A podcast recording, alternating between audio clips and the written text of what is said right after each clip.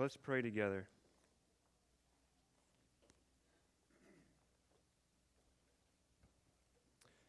Father, we come to you this morning and we confess we don't have the power, we don't even have a clue, we don't know all the answers, we don't even know a few. And if we're really honest and if the truth were known of me, it may sound a little funny, but this is what my prayer would be. I don't know what to do but my eyes are on you. I don't know what to do, but my eyes are on you, Lord. I lift my eyes toward the heavens. I tune my ear to your command. Help me boast in my condition, Lord. You're the God. I'm the man. Father, that's our prayer this morning as we look at this text, as we look at your word. It's our prayer as we come in the midst of our circumstances that are myriad, different.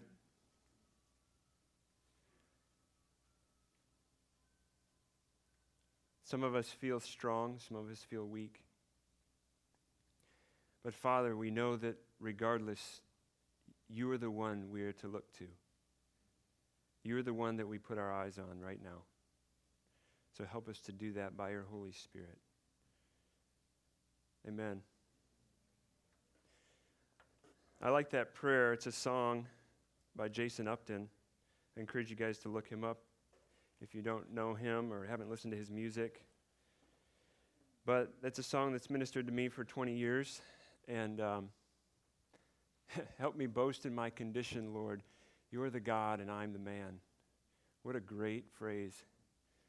And this morning, as we look at this text in Isaiah 40, we come to it in the midst of the whole book of Isaiah, and Donovan briefly introduced this section of Isaiah last week that we have turned a corner in the book. We've gone from confrontation in chapters 1 through 39 to, to comfort, consolation in, in chapters 40 to 66. There's a real switch here, and we have to know that as we read it. We know that the book of Isaiah is prophecy, it's concerning what will happen to rebellious Judah, and they will be in exile in Babylon. That's where they're headed. And chapters 1 through 39 is, have predicted this. But here in 40 through 66, it's actually speaking from the perspective after ba- Babylonian exile. And so there's debate as to who wrote chapters 40 through 66, but I, I do believe we can say that Isaiah is the writer and the inspirer of these chapters, but it's from a perspective that is after they've been in exile. And even maybe parts that are coming at the very end of exile. When the Persian Empire now has taken over Babylon, and if you think about the story of Ezra and Nehemiah the rebuilding of Jerusalem, this is the time that we're talking about. So it's not exile, but it's not the promised land. It's not exile. They've been through exile. They've been banished from their homeland. They've been taken as slaves and prisoners to Babylon for 70 years. And they're out of that, but they're not in the promised land, the land that was promised to Abraham, Isaac, and Jacob. They're not there yet. It's not their land, it's still the Persian Empire. And it will never be their land. It's still not their land. Does this sound familiar to you, Christian? That you have experienced deliverance from exile, but you are not home. You are not home. You're still messed up. You're still a hot mess. You're still lusting. You're still wanting the things that destroy you. Your marriage is not good. Your children do not listen. Amen. you are you are weak. All of you. All of you. Me. I'm weak. This passage is written to weak people. The Bible is written to weak people. Jesus came to weak people. Jesus became weak. At this point, the Jews have questions. Where is God now? What is Israel's place in this world? Has God forgotten us? Why is it still so hard? Look at verse 27. Why do you say, O Jacob, and speak, O Israel, my way is hidden from the Lord? My right is disregarded by my God. Listen to this. My way is hidden from the Lord. This is his people. This is not the Babylonians talking, this is the Jews. My way is hidden from the one who has delivered me from exile. The one who came and showed himself to me when my life was at the end and redeemed me, and I know he did. But Lord, where are you? Where have you been the last five years? This isn't like what I heard on Kick or on, on, on, on 89.9 or whatever the, the Christian radio station is. I don't listen to it, thank the Lord. My life doesn't look like that. It's not positive, it's not encouraging, and it's not hit. Your life doesn't look like that. Let's be honest. Listen, friends, this is 2020. We don't have time to be liars. Let's be honest. Honest. Our lives are not what we want them to be. There are hints of His grace in our life, but they are not what we dream about. They're not. The Lord is here to tell you that. And there is great comfort in that. Don't be mistaken. This is not the end of the world. There is great comfort in the message to you that your life is not what it should be. This is the Lord's message to Israel and Judah. So, what's our response to this revelation that our lives aren't what they should be?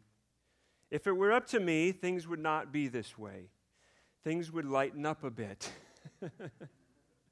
2020, I need a lunch break.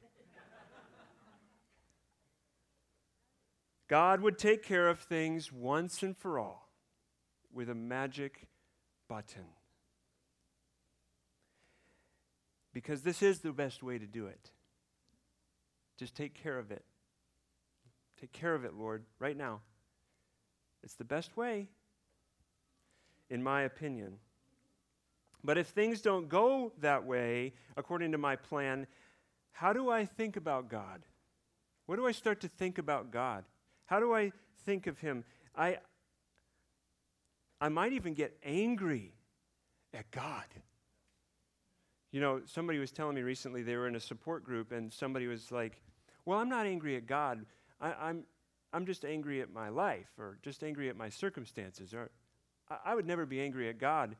And because this guy is honest, he's like, Man, I wish they would have just said they're angry at God. I've done that a lot of times. I'm like, Well, I wouldn't be angry at God. Yes, I would. If things aren't going my way, Who's in control? It's not me. I know I'm not in control. God is the one at fault in my mind. And so, if I can't trust God, I'm going to force control. I'm going to take control myself. I'm going to force my way onto my life because that is what I have to do. Uh, some of you have known some of my circumstances recently, and, and so a lot of you have difficult circumstances. We overlap in our lives. It's the way it should be. When some part of the body hurts, we hurt with them. When we hurt, others hurt with us. So there's overlap, but I'm going to go through a list of things because this, again, is 2020. Everybody knows that 2020 has been hard. But let's bring this to a personal level. I, I remember it, towards the beginning of 2020, uh, this thing called lock, or, uh, COVID came into play, and we've all experienced the, the, the joy of COVID and the lockdown and all of that goes with that. But then, as many of you know in this body, our dear sister Karen passed away. That's hard, right? A lot of us prayed for her. Some of us shared sweet moments with her. And she's not here anymore. Matt knows that more than all of us. And it was still COVID after that. COVID has not gone away. Then there were a string of family issues for me and personal things for me and my family, and that's not easy to deal with. Things that are newer and harder to deal with. Things that I hadn't dealt with before. And then our sister, Hallie, passed away suddenly. That hurts. Even if you don't, didn't know her well, or Corey and Candace, it still hurts if you're a body. And if you did know them well, it hurts even more. These things weigh on us. Most of all, on the Craft family, and we remember you. We remember you. These are hard things. Well, all these things still are hard, by the way, but new things have come as well. It's still COVID, there's still new things going on with that. And then we have a preterm baby at 29 weeks, and my wife, Steph, was, had preeclampsia, and we go in the hospital at the end of July. We have not left that hospital um, since the end of July. We've been there every day. At least Stephanie has. That's still going on. Thank the Lord, our daughter's healthy, Steph is healthy.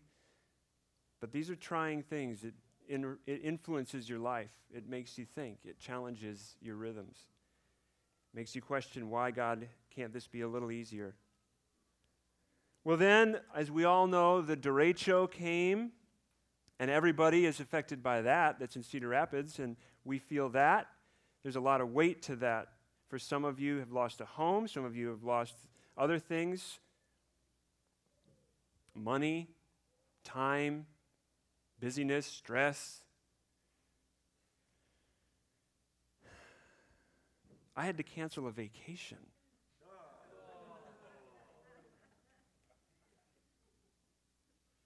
Well, we still have the COVID going on, and there's always new things with that in the midst of all these things. And then my son James broke his arm on Monday. You, you, know, these aren't huge things, but they pile up, don't they? Do you ever feel that? They just pile up. What's next? What's next? There will always be something. And it can seem like these negative events in our lives are stronger than everything else. They seem to overshadow everything. Like there's nothing that's going to get us through that, or there's nothing that's going to prevent something even worse from happening. They just overshadow your life. And you start to think to yourself, is God really that great? See, the, God diminishes in our eyes in the midst of challenges. He gets smaller. He gets smaller to us. Our view of God shrinks in the midst of difficulties, oftentimes. But in this passage, there's a question Who is God? What is He really like? Is He like us? Is He like us? And the answer here, especially in verses 12 through 14, is no one is like Yahweh.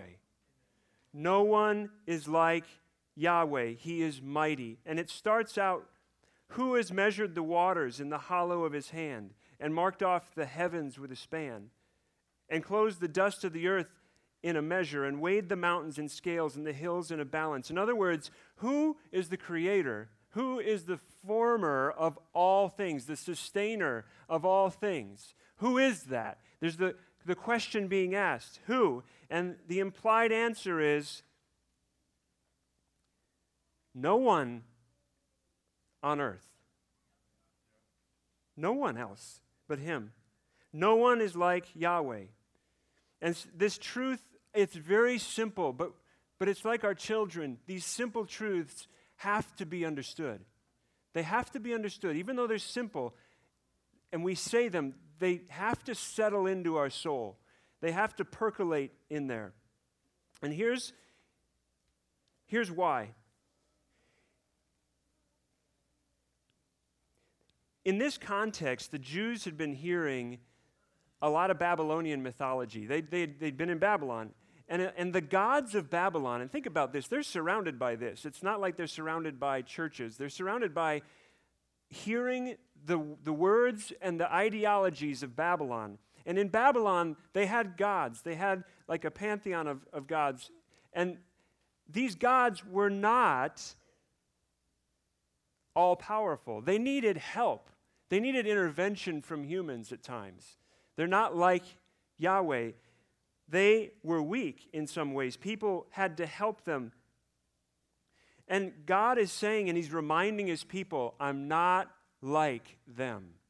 And this passage is actually directly addressing those gods by saying what Yahweh is. It's the opposite of what they are. They aren't Him.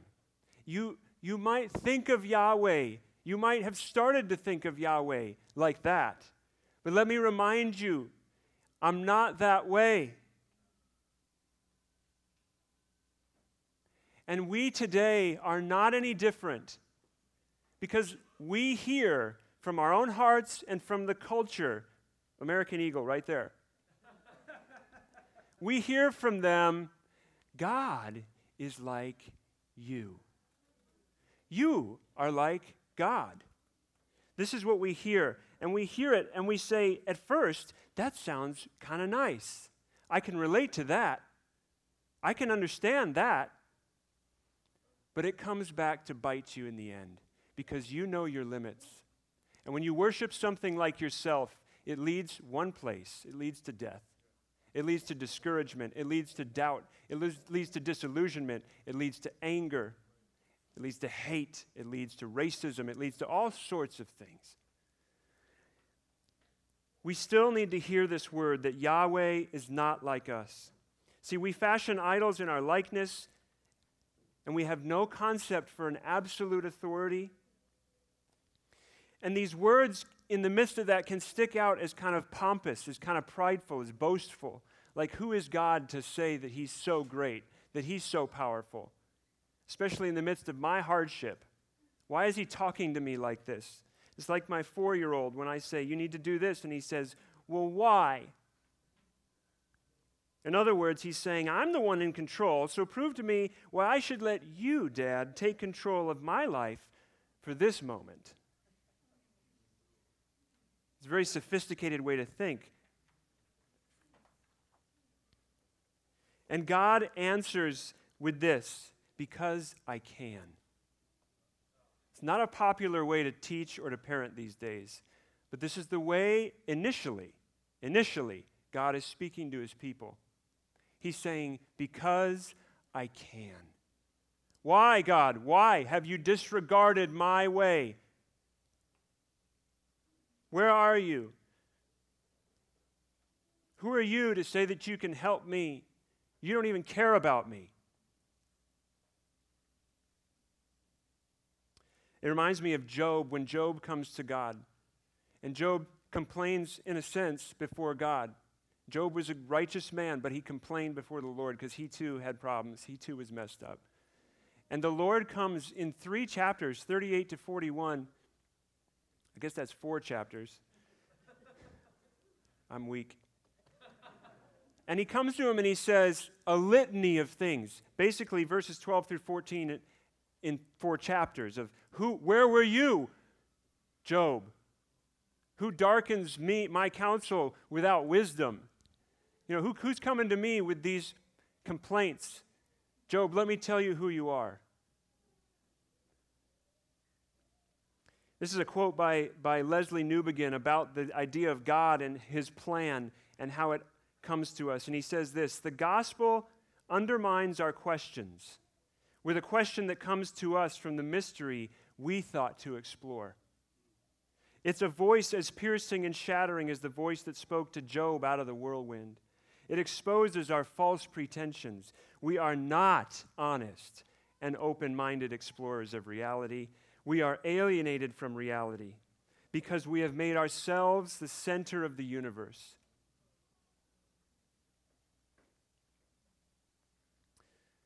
So, back to my four year old.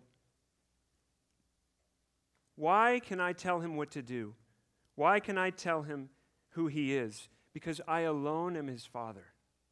I alone have contributed to his DNA. I alone dictate what he will look like, what he will sound like, even if I'm a terrible father. I alone have that authority in his life. And God says, as creator, he comes to you and he says, I have the authority, child. And in an ideal world, fathers love their children. And we know there's this, this special interplay of the power and the love of God in our life.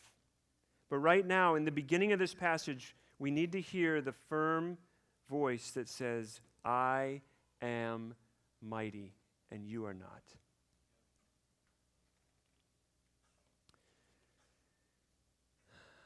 But what do we do in response? Well, our peril is that out of the vastness of the unplumbed mystery, we summon up images that are the creation of our own minds. The human heart, as Calvin said, is a factory of idols. That's Lesslie Newbigin again saying, our peril is that we will create images to replace God because we cannot receive him for who he is. Romans chapter 1 explains this. The wrath of God is revealed from heaven against all ungodliness. He comes, he reveals that. He, he says, What can be known about God? It's plain to us because God's shown it. His invisible attributes, his eternal power, his divine nature, it's been clearly perceived. So all men are without excuse.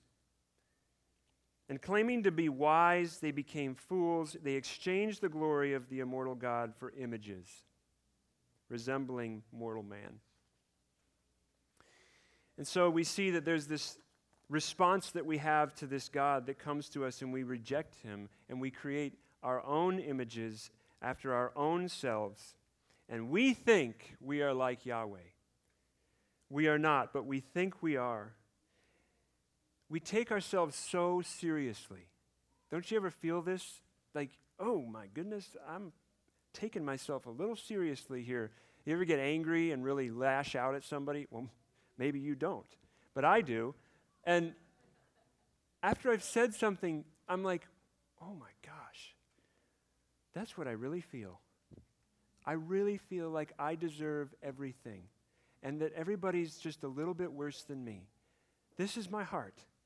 We take ourselves so seriously. And it's the, it's the default mode of our whole society, guys. We take the place of God, sorting out the world's problems in the ways that we know how. However, the problem is bigger than we think, it's bigger than we imagine. And so the power needed to address that problem is greater than we can think. We have made the problem small, so then our solution is small. Our power needed is little. We don't need a lot of power to solve the problems that we think. But the problem is bigger. We see this sometimes even in our culture as we look around, and there's so many issues with race relations right now, and we hear this, we hear that, we hear this is the solution, that's the solution. And the central problem is simply that we, not, we just lack knowledge and we lack experience with each other. So uh, let's educate. And listen, I love education. I've been part of education programs, but listen, is it enough? Is this the real problem? Let's diversify our schools. diversify the workforce. Let's just move into a neighborhood that looks different than us. Listen, I've done this. We're doing this right now. This is not a bad thing to do. These are not bad things to do, but anyone who's tried this, who's honest, can tell you it doesn't solve the problem. The problem is bigger than we imagined. The problem is our hearts. The problem is our sin and the myriad ways it manifests. And it starts with us. You see, we push God to the margins and we subject Him to our best ideas. We subject Him. You know, we also hear things like Iowa strong, Cedar Rapids strong after the derecho. Listen, guys, I get the point. We want to team up, we want to encourage each other, we want to get things done because we're Iowans. We're Iowegian. You know, you can always tell a Norwegian, but you can't tell him much. we are strong. We're Iowa strong. And I get it, but listen, we're not strong. Our better hashtag would be Iowa destroyed. Iowa, I can't even pick up the sticks off my lawn. Iowa, the city is still going to take four months to pick up the trees on my curb. That's how strong we are. Iowa, we had to hire a team from Wisconsin, props to Wisconsin, to pick up all our crap. So, guys, what are we truly like? What are we truly like? Something less than God. This is really deep, complicated stuff. what are we like? Something less than God. See, here's, the, here's what God's saying don't equate yourself with me, don't equate yourself with who I am. God says the nations are less than nothing. They're like the dust on a piece of fruit that's being weighed in the marketplace. Who's weighing the dust? Are they calibrating for dust? on the scales, they got a dust calibration. They don't care about the dust. They assume fruit has dust on it. That's what the nations are like. They're like the dust on a piece of fruit at the marketplace, being weighed to know how much it costs. It's inconsequential. The nations the nations, especially Liechtenstein and Swaziland. They're like, they're nothing, right? No man can boast before God. Listen to this from 1 Corinthians. God chose what is low and despised in the world, even the things that are not, to bring to nothing things that are so that, there's a purpose to that. He did this for a purpose, so that no human being might boast in his presence. he didn't do it so that Hallmark could have a really fuzzy feeling movie about the little guy winning so that we can feel better about ourselves. God did this. He created lowly things so that we can't boast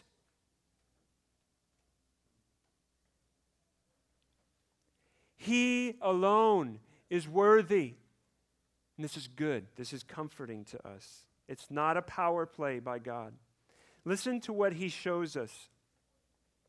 The solution to our blind pride, the solution to all these things we've seen about ourselves, He sends His Son. He sends Jesus in the likeness of human flesh.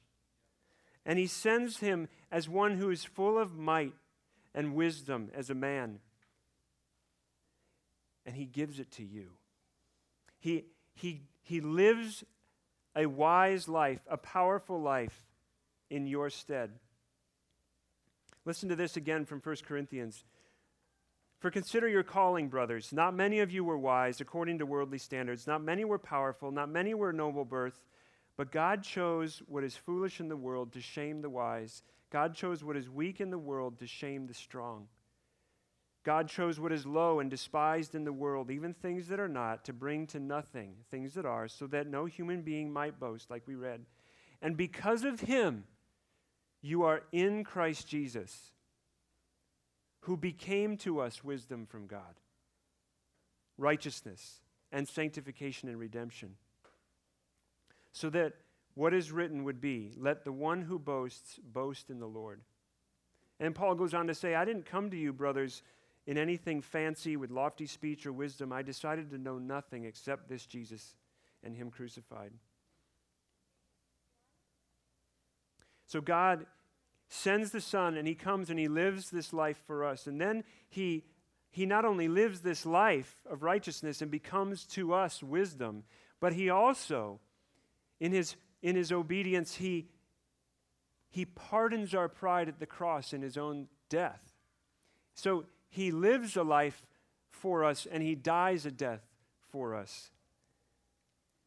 Jesus has come, he has washed us, he has purified us at the cross. He has taken all of our pompous pride upon himself, and he has borne the wrath of God towards that. And he has given us righteousness. Remember the words in verse, in verse 29 of this passage. He gives power to the faint. How does he do that? And to him who has no might, he increases strength. How does our great God do this? It's not like he's over there and we're over here and there's got to be a little transfer of power. So he gives a little bit to us and we're like, thanks God. Now we're good to go. You've given us a little bit of power. Now I can get through life. And you're over there still and I'm over here. And now I can please you because you did this power transfer. You downloaded to me some power because I was so tired and weak because I didn't have internet. And, and so you gave me power to get through it. Guys, this is how we think about the gospel. We think about it like some divine magic button that God pushes, and all of a sudden our power bank is filled up. He, the one who created, became as creation and died a death for you. He took on your pompous pride. He took on all of your frailty, all of it. And he, he took it and he endured it, and he endured the wrath of of God for that. And he, he, he gives it to you in Him. He comes to you not as one over here, but as one with you. And He gives it to you.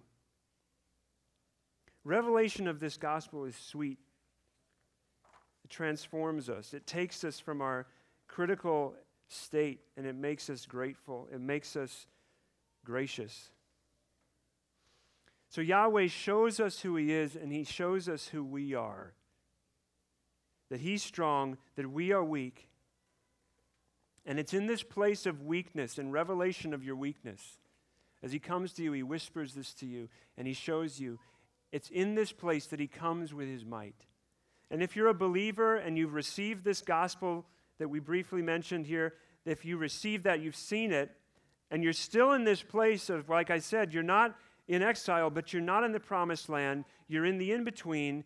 And, the, and this passage says to you, wait. Wait.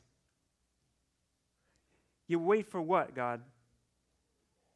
Wait for the gospel. I already have the gospel. I'm a believer. I've said I followed you. Wait for the gospel. Well, God, that's law. You're telling me to wait. I don't know how to wait. That's the problem. Well, here's the gospel God gives power to the faint. He gives you power in the midst of your weakness. And it's not waiting for the download to come in, it's a waiting of intimacy. It's a waiting in, in relationship. It's a petitioning. It's a calling out. It's a crying out like the psalmist all the time. It's a, it's a saying, Lord, I'm here. Do you hear me? Do you, have you disregarded me? And he says, Perfect. Let me answer that. Let me answer the cry of my child. Because you know what? Children don't say, Thank you, Lord, I'm so great. Children say, Where are you, Father? I have a dad. Where is he? That's the voice of a child. That's the voice of a child. It's the voice of a lot of your children after the service today, running down the hall. Where's my dad? That's, that's the voice of children. Mom, Dad, where are you? They wake up with a nightmare in the night. What do they scream out? Dad! They don't scream out, Father, thank you for sleeping in your bed and watching over me every day. I thank you for that so much. I was very scared by that dream last night. Let's get honest. The voice of God's children cry out, Where are you? And he meets you there in intimate might. The intimate might, the intimacy, the intimacy of God. It's his intimate might. He comes to you in that place. So, how do we wait for him? Because it says to wait, right? In verse 31, they that wait for the Lord, he shall renew their strength. Wait in prayer. Cry out to him. By grace, shut up. I tell my kids not to say shut up, but I say a lot of things I tell them not to say. So, by grace, be quiet. Say to the Lord, Help me boast in my condition. Help me. You're the God. I'm the man. I don't know what to do. I don't even have a clue. This is how you wait. This is how you wait.